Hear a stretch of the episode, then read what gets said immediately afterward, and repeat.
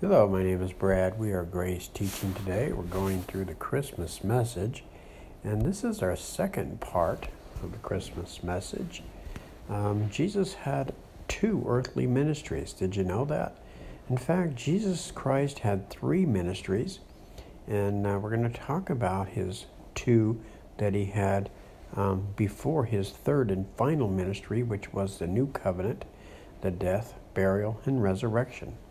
And so we'll get back to that. But uh, the Christmas story here um, for the Christian um, is understanding that Jesus had two earthly ministries. So we're going to read in Matthew chapter 4, verses 1 through 11. As we're turning there, Matthew chapter 4. Okay. Let's turn over there. I'll give you a minute to turn there. Matthew chapter 4, verses 1 through 11. Then Jesus was led by the Spirit into the wilderness to be tempted there by the devil. For forty days and forty nights he fasted and became very hungry. During that time the devil came and said to him, If you are the Son of God, tell these stones to become loaves of bread. But Jesus told him, no, the scriptures say, people do not live by bread alone, but by every word that comes from the mouth of God. Then the devil took him to the holy city, Jerusalem, to the highest point of the temple, and said, If you are the Son of God, jump off, for the scriptures say, He will order His angels to protect you, and they will hold you up with their hands, so you won't even hurt your foot on a stone. Jesus responded, The scriptures also say, You must not test the Lord your God. Next, the devil took him to the peak of a very high mountain and showed him all the kingdoms of the world and their glory. I will give it all to you, he said, if you will kneel down and worship me. Get out of here, Satan, Jesus told him. For the scriptures say, You must worship the Lord your God and serve him only. And so people in the Middle Ages, you know, they believed Jesus grew up in a first century house in Nazareth, according to research. And so, Jesus, the reason why we wanted to open this up with um, Matthew chapter 4, when Jesus was in the wilderness, is because he was learning how to be dependent on the Father. Notice that he said to the enemy there, Thou shalt not tempt the Lord thy God. And so Jesus in the wilderness is learning how to be dependent on the Father, first of all, before his two earthly ministries could go in force. And so, but Jesus, when he grew up, like we were mentioning, he, uh, people in the Middle Ages believed that Jesus grew up in a, um, in a first century house um, in Nazareth. And so Jesus had two ministries before the cross. Uh, and so we take a look at uh, the miracles. Jesus was with his disciples in Nazareth, in his hometown. Um, and so the Sabbath, the next Sabbath, he began teaching in the synagogue. And many who heard him were amazed. They asked, Where did he get all this wisdom and the power to perform such miracles? and so we know where he received his power and to perform miracles. Of course, he was dependent on the Father. And so Jesus is going to teach us um, how he lived, um, dependent on the Father. So, just as a carpenter, they said uh, in Mark chapter 6, verse 1 through 3, um, then they scoffed. He just, uh, he's just a carpenter the son of Mary, and the brother of James, Joseph, Judas, and Simon, and his sister live right here among us. They were deeply offended and refused to believe in him. You see, Jesus was uh, was a carpenter. They said.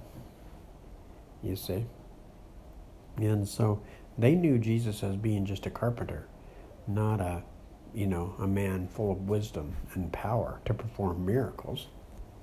And so That's what we have to remember. They remember him growing up as a kid as, and then becoming a carpenter. His dad, Joseph, taught him, his earth father, taught Jesus how to be a carpenter. So that's, that's why they were kind of amazed and wondering where does this guy get all this power that's within him and this wisdom that's in him.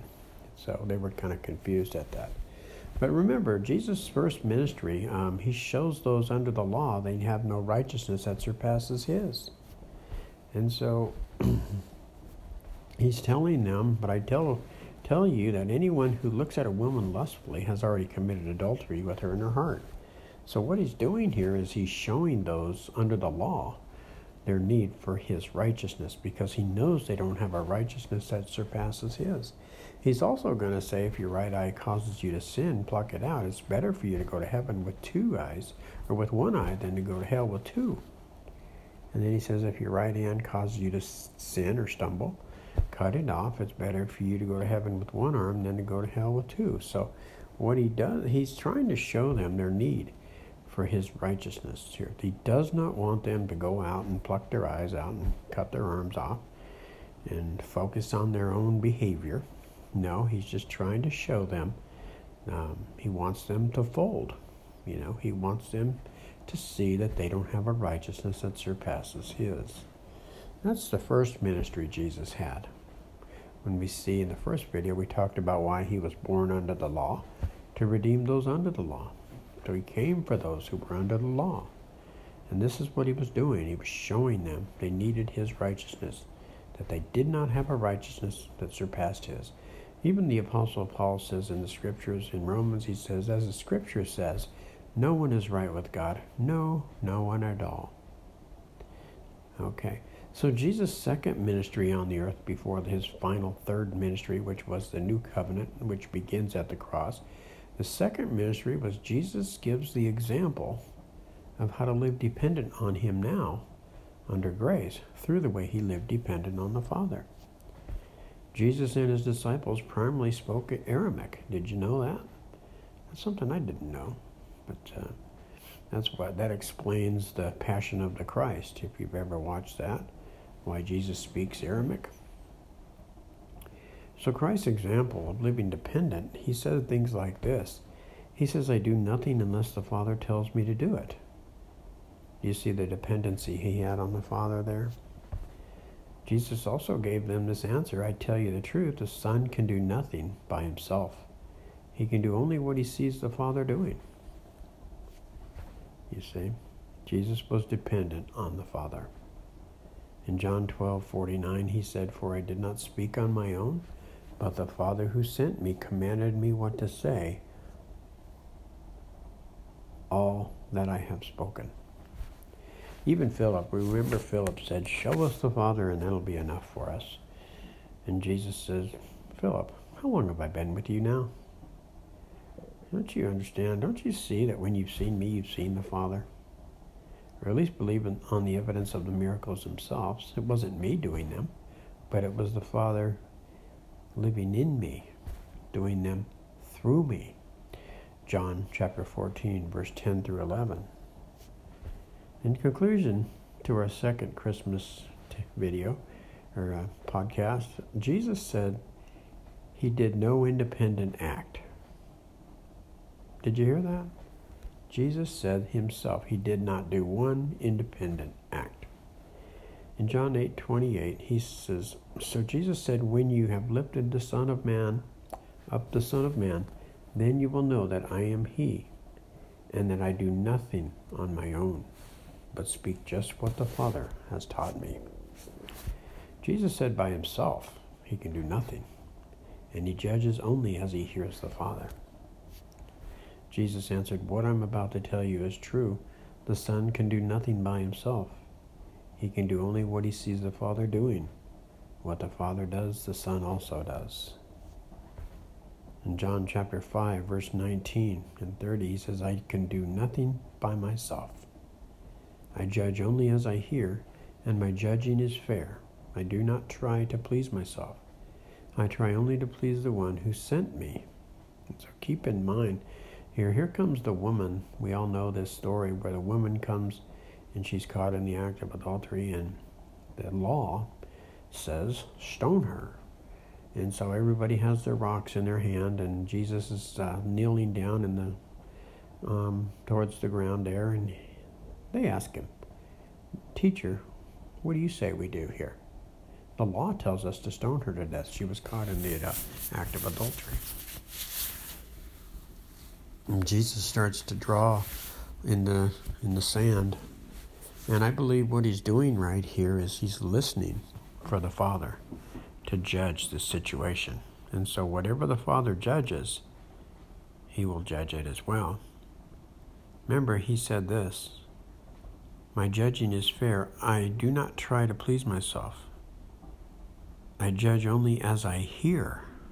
So, Jesus is going to hear the Father judge this situation, and Jesus is just going to speak what the Father has to say. And finally, Jesus hears the Father's voice and he speaks these words. He says, He was without sin, may he cast the first stone. And then they all drop their rocks. Nobody stones her. And the woman comes to him and he picks up the woman and says, Where are, where are all your accusers? And she says, They've left.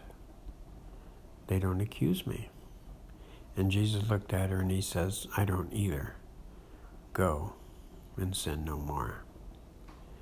Meaning, go, because I'm going to remove all your sins at the cross just ahead in the new covenant, which is his final and new covenant.